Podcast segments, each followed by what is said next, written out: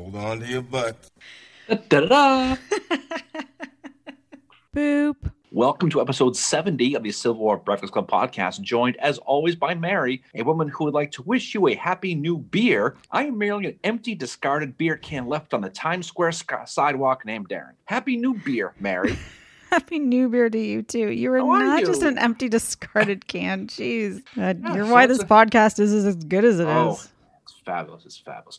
So, how are you? How's uh, how's your 2022? Oh God. Well, I'll put it at that. Well, no, no, actually it's going okay, all things considered. It's going fine. You know, it's uh we had our kind of first snowstorm here in southwestern Ontario the other day, so Hmm, going okay. great. Well, fun fun fun ride home, but yeah, no, fun like we had a great podcast to kick off the new year. I thought episode 69 Sex and the Civil War was a great way to kick off. 20- Everyone enjoyed it. 2022. Everyone did enjoy it.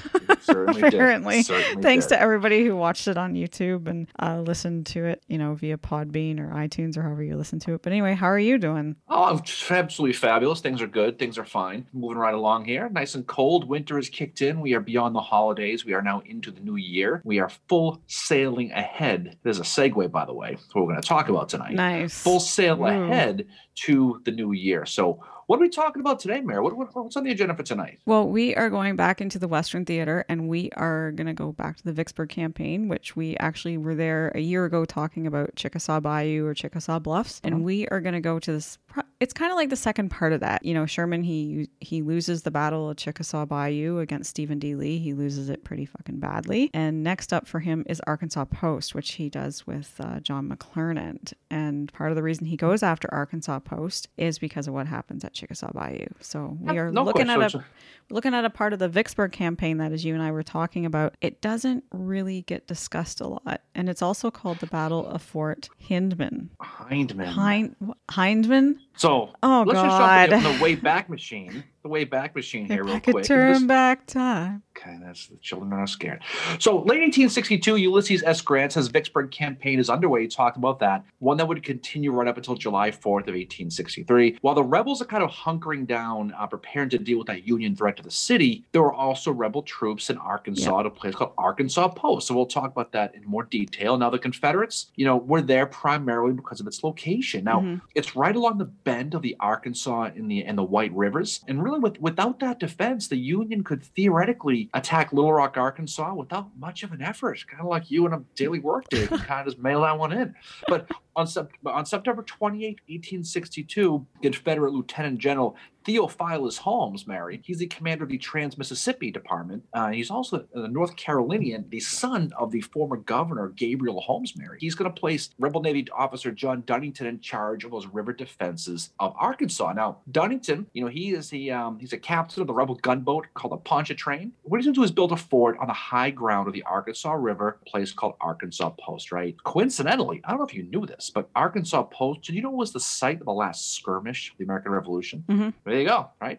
Pretty cool. I do my But research. anyhow, oh, I'm sure you did. Dunnington is going to build that fort called Fort Hindman, right? Now, this fort was a monster, and it looked like more of a, a medieval fort or a castle than it did a 19th Yeah. century uh, century one. Now, Mhm. Fort Hindman, it was sided with oak timbers and contained eight nine-inch Dahlgren rifles that Dunnington borrowed from his boat, the Pontchartrain, a 10-pound Parrott gun, and six-pounder smoothbores. So this thing was armed to the teeth uh, to defend the Arkansas River. As you said, it was Major Theophilus Holmes who's ordered the construction of it, and it's 25 miles above the mouth of the Arkansas River near Arkansas Post. And they can view it like where it's situated. It's kind of like a hairpin bend in the river. So one mile that way, one mile the other way. They they can view where stuff is. It's the main fortification along the Arkansas River, and it's completed in late November. And who it's named after, Hindman, is the commander of District of Arkansas, commander of the de- former commander of the Department of Trans Mississippi. It's a hundred. It's square with exterior parapet, parapets, 100 yards in length. The ditch was 20 feet wide and 8 feet deep and surrounded the fort. There was a firing step for the infantry, which ran the length of the interior interior walls. And inside the fort, there was a well, two magazines, and three buildings um, for the men to live. Outside of it, there's a line of trenches which ran for about 720 yards before terminating at Post Bayou, and it's 25 feet high. There's additional rifle pits located to the northeast. At this time, also, there's a hospital opened in Arkansas Post, and winter quarters were constructed about several hundred yards north of the fort. War seemed to go on forever. Yes, yeah. And in December, um, the garrison at the fort was increased, presum- presumably because of the Union being in the area. So the number there was now three brigades of infantry, cavalry, dismounted cavalry, and some artillery support for a total of 5,000 men. And these troops are going to be from Arkansas, Texas, and Louisiana, and they're commanded by a guy named General Thomas James Churchill. And the one thing to note that going into the Battle of Arkansas Post is about 2,000 of these guys are going to be sick. There's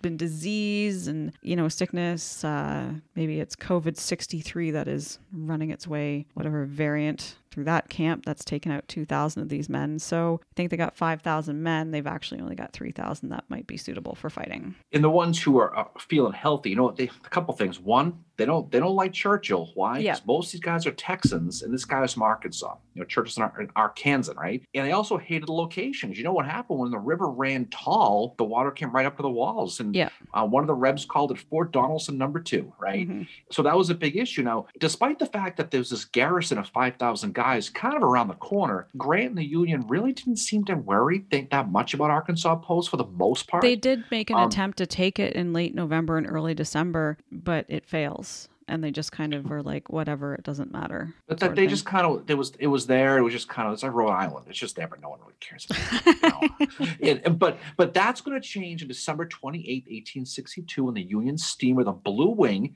gets fired upon by those Louisiana cavalry you mentioned. It gets captured, and they captured the steamer and they took it to Arkansas Post. Yeah. Now. The, the Blue Wing was full of supplies, including coffee, whiskey, rindings, and a whole bunch of ammo, right? Now, the capture of this boat and its supplies got the attention now of Grant's army faster than the attention you take on two and one happy hour. Oh my God, that's how quick how quick they wised up to that. Well, in But- particular, it got the attention of Sherman because this boat, Blue Wing, was carrying munitions and coal that was headed to him. And instead, the people, like, you know, the troops at Fort Hindman, they're like, all right. And this is really embarrassing for the Union that this has happened at this little kind of what they thought was like, ah, they're not a threat, right? And then they fucking take the ship from them, right? Problem is that general, the guy who's really in charge, John McLaren, we're going to talk a lot Yeah. about, who according to William William T. Sherman, he had no real plans to do anything on this rebel fort or nor the Blue Wing for the most part. McLaren was we're going to talk more detail about this specifically, but McLaren was extremely disliked by his peers. He was a difficult coworker. He was that guy who said hot enough for you in the summertime on those hot days. That's who he was. So so Sherman describes McLaren as that he the quote is he's the meanest man we ever had in the West and with a mean, knowing ambition that would destroy anyone that would cross him. So real quick on John McLaren, okay? Born May 30th, 1812 in Kentucky, but he moves to Illinois. Mhm. His father died soon after they moved there, so he had to get raised by his mother. So he was smart and he was mostly self-educated to the point where he passed that Illinois bar and became a lawyer. Now, Yeah. he was also a Democrat who despised abolitionists, but he was also very pro-union and very patriotic. Now, he's going to become a U.S. House of Representative from the state of Illinois in 1843 and was extremely popular. Now, Mm-hmm. He was a political rival of Abraham Lincoln, okay, Yep. and, he, uh, and he also supported Stephen Douglas. But the thing is, he was friendly with Lincoln, and and when the early in the early days of, of that, they, they just somehow hit it off. So, which is why when the war broke out, Lincoln was quick to make him a general. Now, ironically, the other appointed general from Illinois was U.S. Grant. We're going to Mhm. talk about. Now, Grant he sees McLaren's popularity and he wants to seize on it. And he asked him at one time to give a speech to his own 21st Illinois troops in June of 1861 to discuss the importance of keeping the Union together. But unfortunately, McLaren and Grant's relationship went Kim and Kanye soon afterwards, never recovered. No, it it it didn't. And it's the same with like he's not well liked by Sherman, but he's kind of got this protection because he's friends with Abraham Lincoln and the fact that Lincoln needs the support of the Democrats. He figures by bringing McClernand and in much the same way that Lincoln brings Franz Sigel in to get the support of the Germans, he's bringing McClernand in to get the support of the Democrats. And his military career is basically going to be this ongoing clash with Grant. And as we're going to see more so, this one is more so with Sherman. But M- McClernand is really shrewd. Um, he he takes you know kind of the worst parts of being a politician and he brings them into being a general. Um, you know, and he really thinks that because of Lincoln, he's got this protection that he's going to be like, he's kind of like, oh, I can do whatever I want. And he does some pretty backhanded things. Um, and as we're going to see, it, it is going to kind of backfire on him in the end. It, it will. I mean, he's, you know, as soon as everything gets started, it goes back to the Battle of Belmont, right, in Yeah. November of 1861.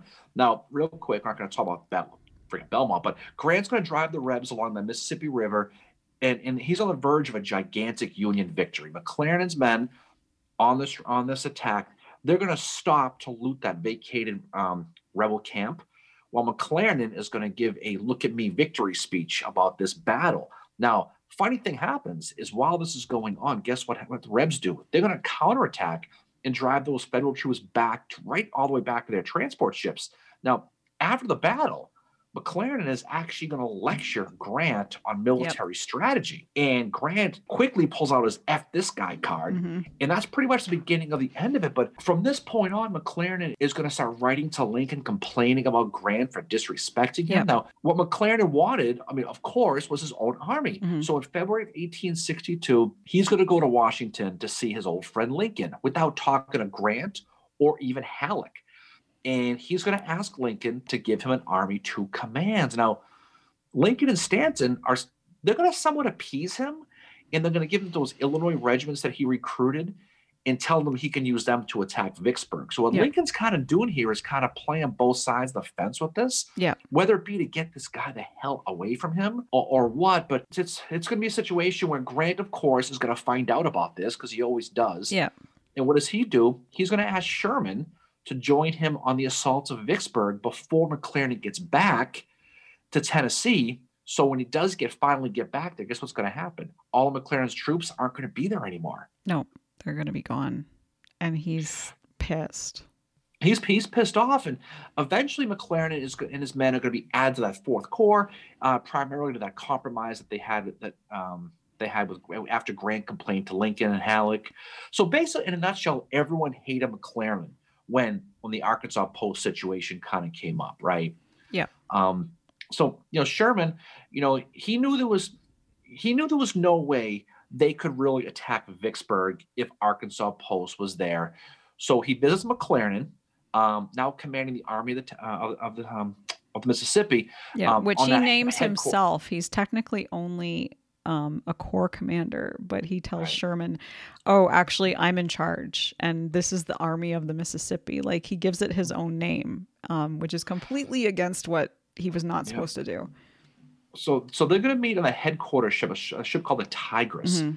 and and Sherman's going to bring along a- an actual soldier from that blue wing who escaped Yeah. rebel capture. Right now, Sherman's going to ask permission. He's going to go to McClernand and say, "Hey, can I can I go down to Arkansas River and attack this Fort Hindman?" Then McClernand, of, of course, nopes him. No, no way. Yeah. Um, because he wants to have a meeting first with both Sherman and that Navy Admiral David Porter, right? And um, so jump ahead, January fourth, eighteen sixty-three, right around midnight. And this is this is this is a great story in itself. Here, they're all going to meet Porter on on Porter's ship called the Black Hawk. Yeah. And according to Sherman's memoirs, Porter was dishabille. Yes, he was. arrived. Yeah, Okay, which means he wasn't wearing much. Maybe he was reading Fanny Hill. But regardless, when they got there, there's David Porter is sitting in his altogether, and here comes Sherman and McClellan. Now, by all accounts, this was a very, very tense meeting.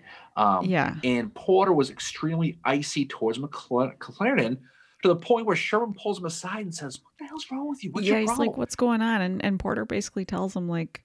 I I don't like him, and part of that reason is because of how McClernand had treated Sherman in the past. That was factoring into his dislike of him.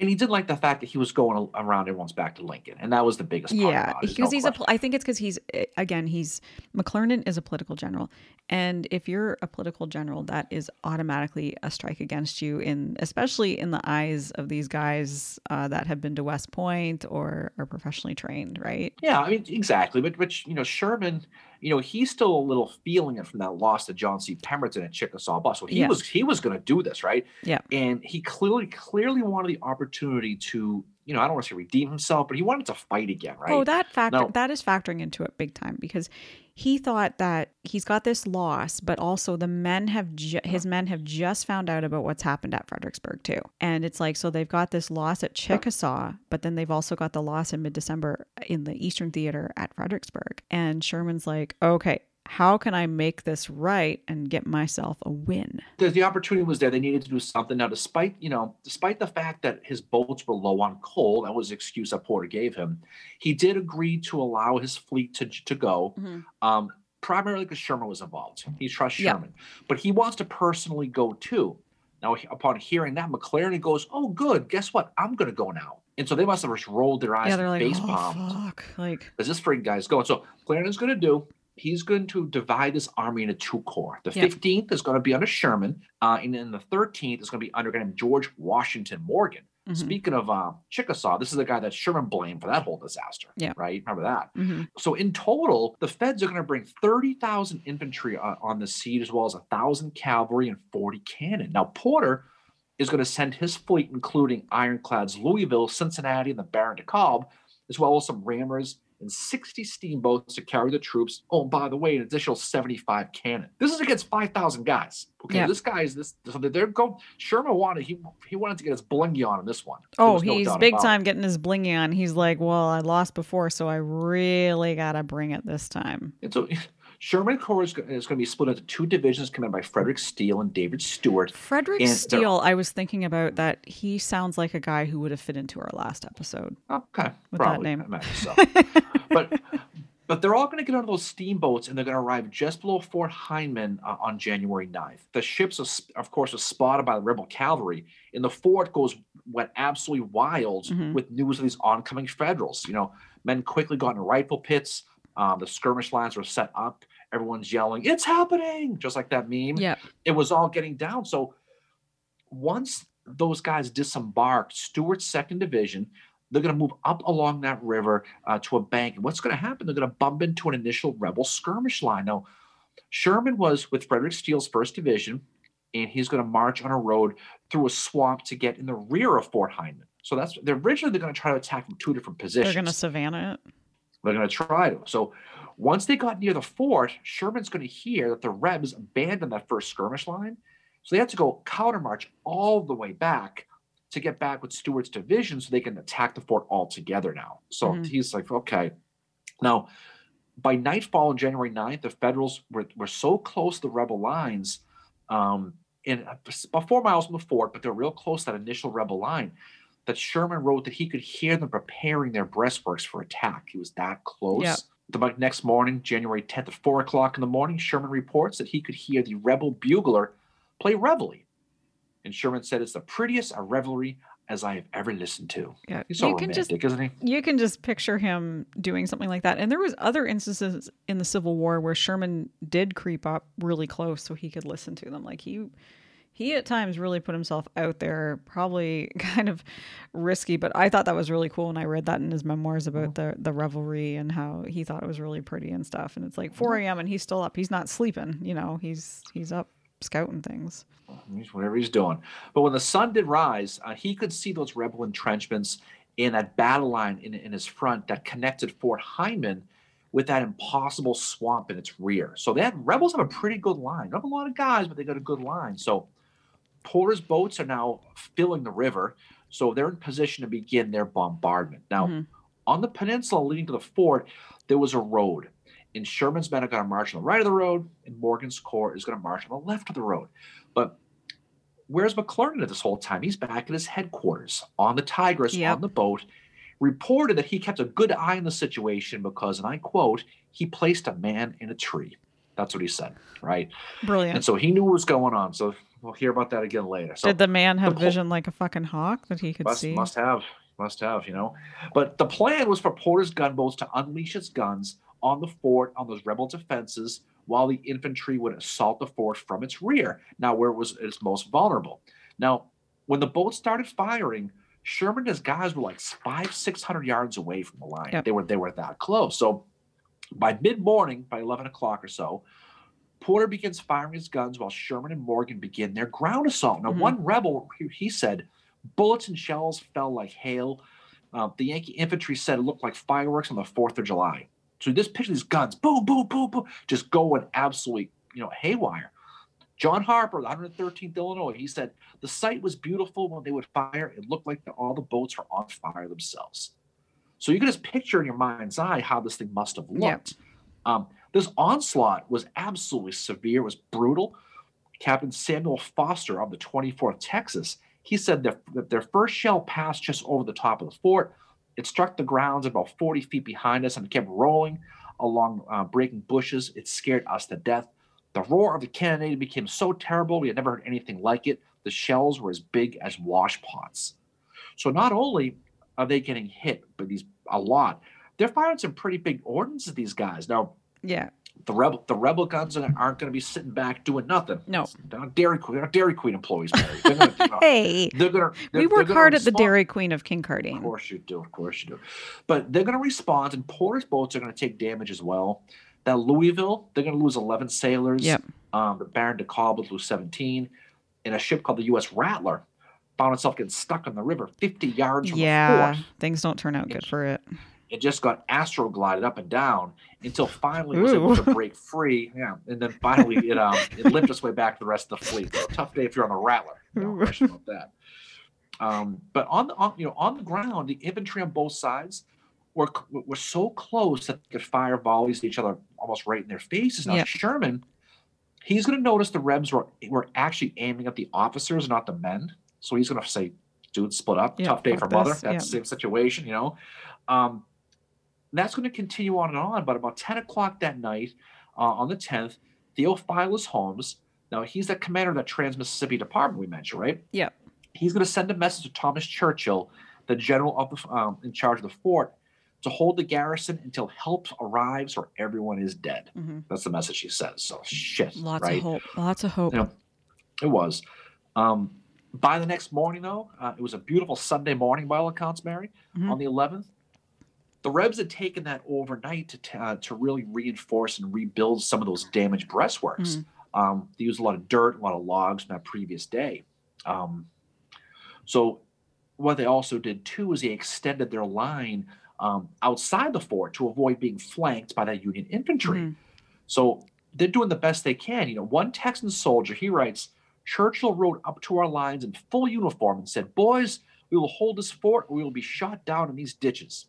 But then he also says, um, he says, in their front, it, it was as thick with blue coats as blackbirds on an oak stack in mid morning, whatever the hell that means. Wow. But it sounds like there were a lot of blue blue jackets. I don't know about, the, I don't know about blackbirds on oat stacks. but- Blackbirds. Jeez, that sounds Okay. kind of poetic.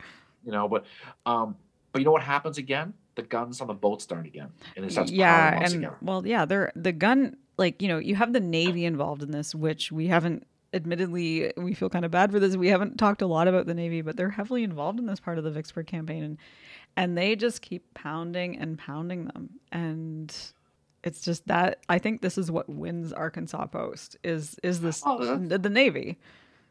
Oh that's no question. I mean they're gonna start pounding again and now now the shots are not only landing in the fort but they're landing in those entrenchment lines now. Yeah. robert robert chalk you know who he is? From the, he's from the 6th texas mary. Yep. he writes one shell from the gunboats fell in our lines just under my feet little frank mclaughlin was laying just in front of me the shell cut him in two andy andy sutter's legs uh, were cut off halfway between the knees and his hips. It was awful to see the great amount of blood gushing from his wounds. oh So this guy's right in the thick of it, and he Yeah, he's well, that's like what Ru- that's what, like sounds a lot like what Rufus Dawes would have seen. Um, you know, and it takes only an hour to wreck one side of of Hindman and knock out all three, and then knock out th- all three of their heavy guns. Which, if they take out their artillery, you know they don't have much left, right? I don't think little Frankie McLaughlin made it. I don't think so either. I don't think he did. Maybe they call him Little after he was cut in half. Maybe that's where he got the nickname from. I don't know. No word if he was But- five four. five two and a half but you know but the but the union compounds it because what do they do is they start firing their their their light artillery now in front of that rebel line as well as um, that they're going to have an enfilading fire from artillery that's going to be in a battery from across the river. Um, some of the rebs said it was as loud as an earthquake. So you got the you have the artillery coming from the cannon. You've also got it from the boats just pounding pounding pounding. This goes on for about 15 minutes. Okay. Sherman at this point is going to order his 15 Corps uh, troops to move forward uh, along that Union right. And as they're going, everyone's cheering. Yeah, you know, they're cheering as they're Yep. moving. Um, they begin to start firing and start taking volleys. They actually initially get pushed back 1st Mhm. They, the, the packs, the, the, the, the Rebs are so tightly packed in these in these entrenchments that they're able to really Yeah. focus their fire. So Sherman has a tough time. The attack is going to sputter after the 83rd Ohio, of course, refused to advance. Of course. And it, and what, what it did is it, it exposed that 77th Illinois so much. The only thing they could do was literally to keep going was to walk over the fallen 83rd guys who wouldn't get up. And and some of the Illinois soldiers said that they proudly trampled on some of the men of the cowardly 83rd Ohio who were cursed at them for stepping on them. One Illinois soldier said, "We heard so many unpleasant anathemas from from the Ohioans, which was ungentlemanly considering it was a Sunday." So, can't swear on Sunday. I fucking do. Uh, of course, you you do, but um, but the reality is, stubborn as the that rebel defense was, Yeah. numbers eventually do tell the story, um, and it turned the it really turned the tide in favor of the the Rebs. Um, and those blue coats continue to press that rebel line. Yep. Um, Churchill did get some reinforcements from the 24th Arkansas, but it was like 100 guys, so there wasn't It's not much. enough. You know, and then soon after, one of the bigger controversies in the battle, or, or in the Trans-Pacific, is going to take place. Yep. And that is uh did Churchill order to surrender? Well, so around around this Yeah. around this time, someone in the 24th Texas under Colonel Robert Garland is going to raise a white flag Yep.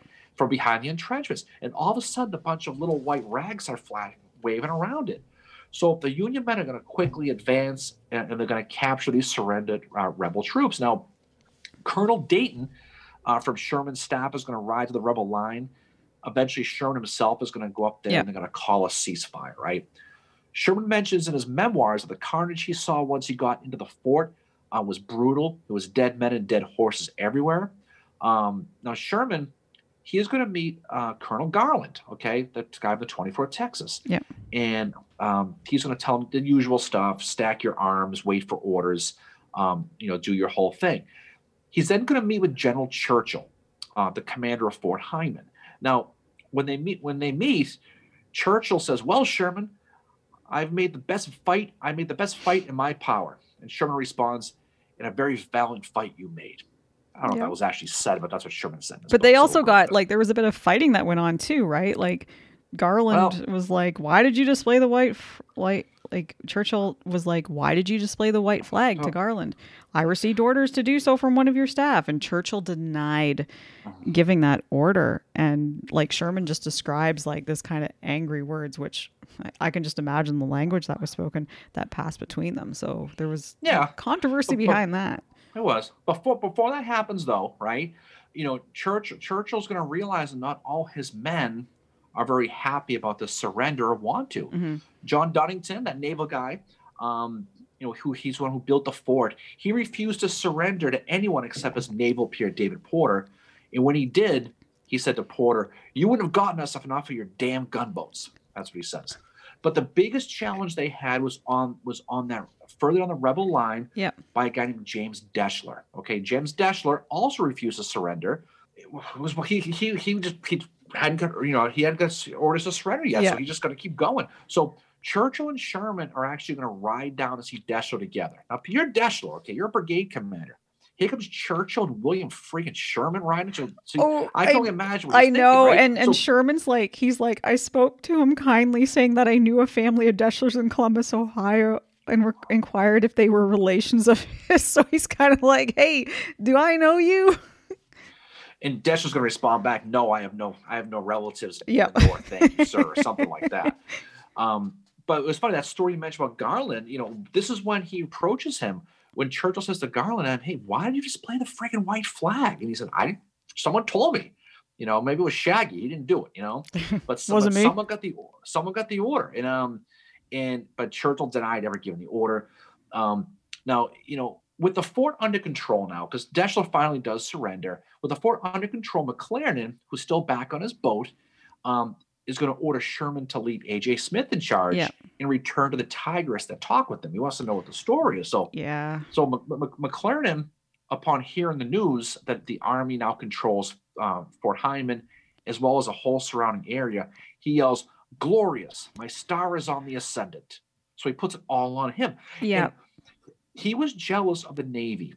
So we'll talk about this before, and he gave all credit to the Army. He even told Washington, you know, glorious, glorious. I even had a man in a tree. He used that line to Oh tell Washington God. about the man in the tree. Well, you can't even you know- imagine like Sherman shows up to the Tigress, right?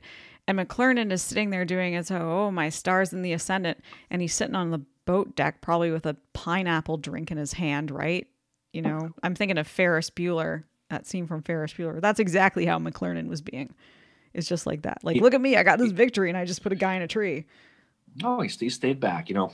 So by nightfall on January 11th, you know, Sherman had again returned to the fort. He went back because he had to deal with the rebel prisoners, totaling about 4,800 men. Most of them are sick. Area, into an area just above the fort, right? Now, most of the Rebs, and this is a, this is a good story. Most of the Rebs are pissed off at Garland for waving that white flag. Yeah. Because the story's making its- way around the, the, the prisoners that he did this without orders, and they're all pissed at him, right? So for that reason, he's going to actually ask Sherman if he could stay with him that night and have a feety pajama sleepover with Sherman. And God. Sherman agrees to it. He lets him.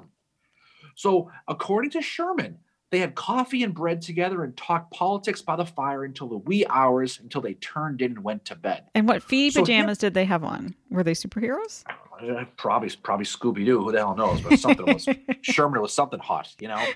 But but but he actually does that to protect the guy. So, um, say well about Sherman, you know, he protected the rebel guy. So, the next day on the twelfth, the Rebs are, are are all put on the boats and they're going to be sent up to St. Louis and eventually to northern prisoner war camps. Mhm. Um, there was a policy change at this point that there was no more prisoner exchanges, right?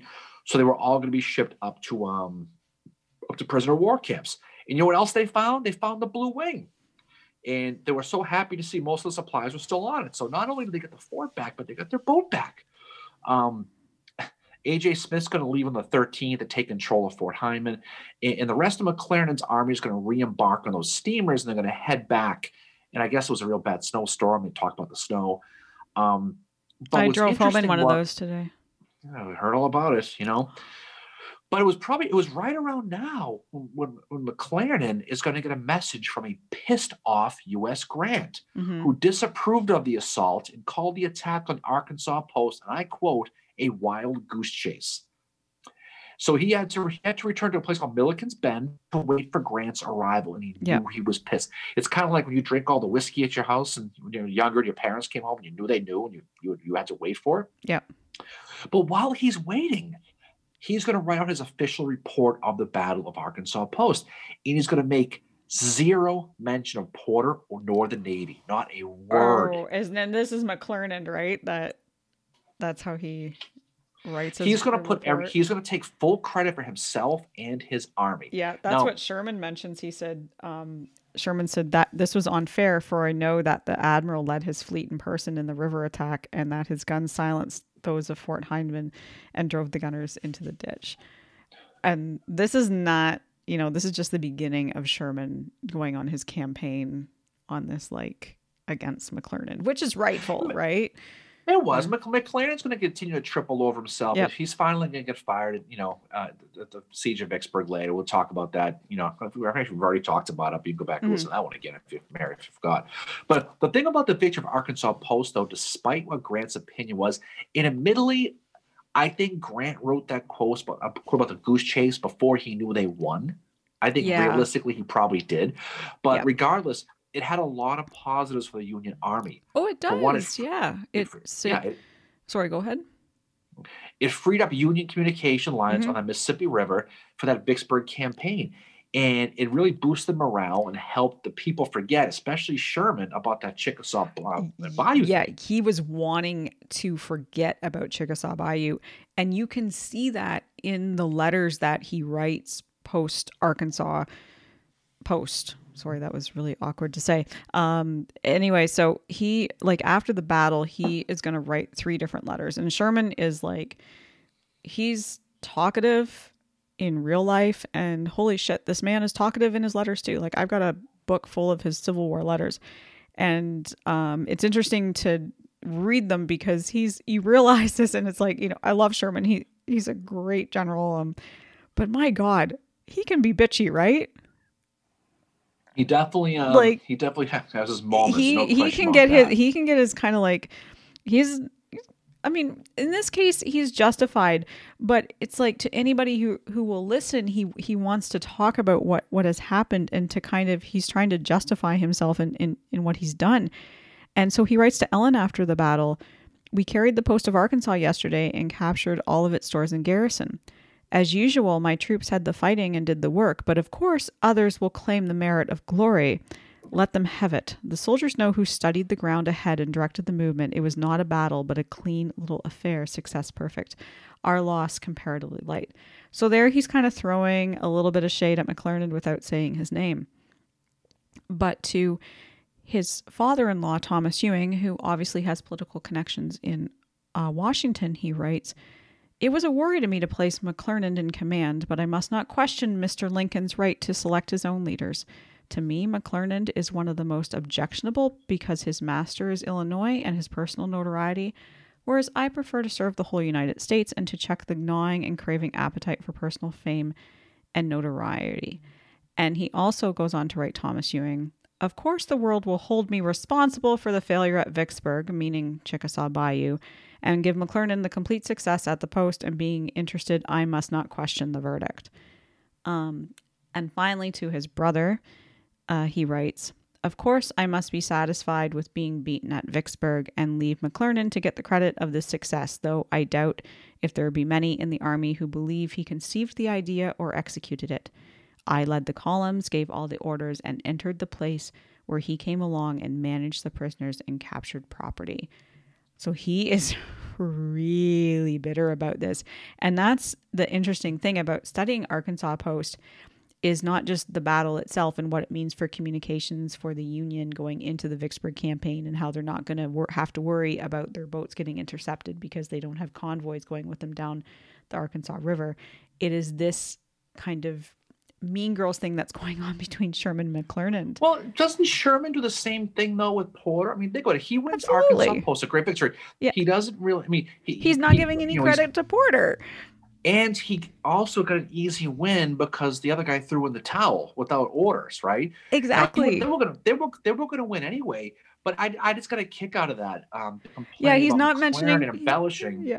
You know, And he's not But- mentioning, but- oh, by the way, Porter was there too, and he fucking helped me because without him, we would. No. Because you you got to admit, without Porter, they could not have taken Arkansas Post.